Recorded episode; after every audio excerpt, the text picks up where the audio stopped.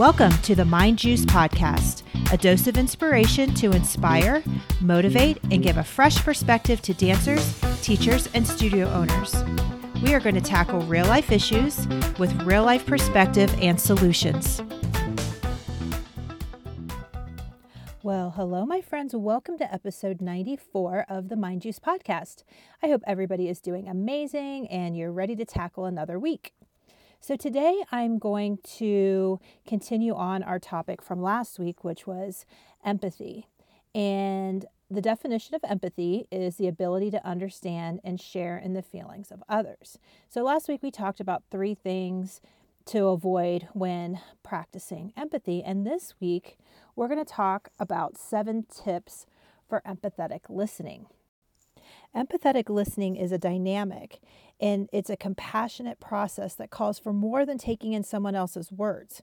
You're communicating with that person as well. You're showing that you care about them, that you care about their thoughts and feelings, and you're willing to take the time to hear them out.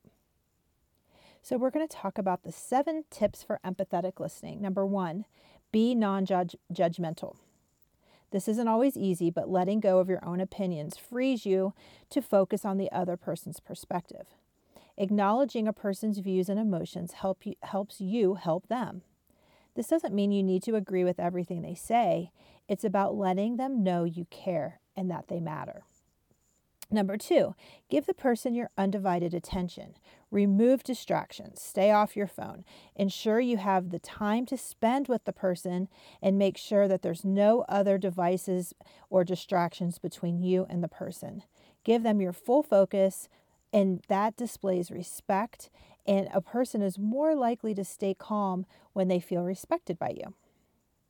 Number three, listen carefully to feelings and facts. Soak in the words as well as the larger view of that individual in that specific situation. Notice the tone of the voice, the body language, and other clues that go beyond the words and gain insight into emotions. Listen with your ears, your eyes, and your heart.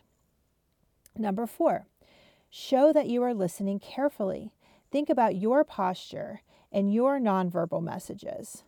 Pepper in supportive body language and eye contact, like nodding and other signals that's appropriate to advertise your attentiveness without interrupting them. Number five, don't be afraid of silence. Sometimes all a person needs is to be heard and know that you're there. Pay attention to the context and the quality of the silence before responding. The individual might be thinking about what to say next or may need a few silent moments to rein in their emotions. Number six, restate and paraphrase. If you speak, refer to the person's words, ask questions, and clarify comments as needed. Keep that non judgmental and respectful spirit and give the person time to respond.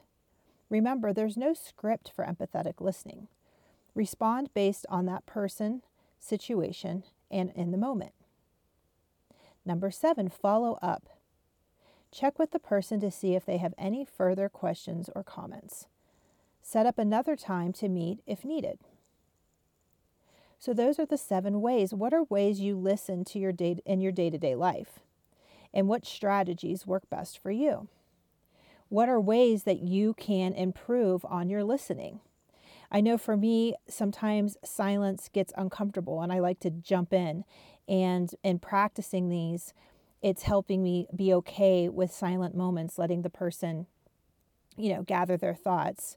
And another thing that has really helped me is um, being non-judgmental and really taking my own op- opinions and my need to, to fix or help which we talked about last week out of it and just listen with open eyes and an open heart so, all these things help as leaders, teachers, as teammates. Um, it, it helps you become a better version of you and it helps you be better for other people. I think now more than ever, people need people to listen. There's so much going on in the world, and our young people need a listening ear I learned that years ago with one of my students who told me no one listens to us as students. I've brought this story up before because it really has changed the way that I teach and the way that I approach my students. She said, I asked her why she was so angry, and she said, No one listens to us. They just tell us what to do. We come to dance class, we're told what to do, we're told what, you know, nobody asks us what we think. And it, it really has changed. I, I make more connection and I really try to, to hear where they're coming from and what their needs are. So these tools have helped me become a more empathetic listener, and I hope they will help you as well. So thank you so much for listening, everyone. I hope you have a wonderful week, and I will catch you next time on the Mind Juice podcast.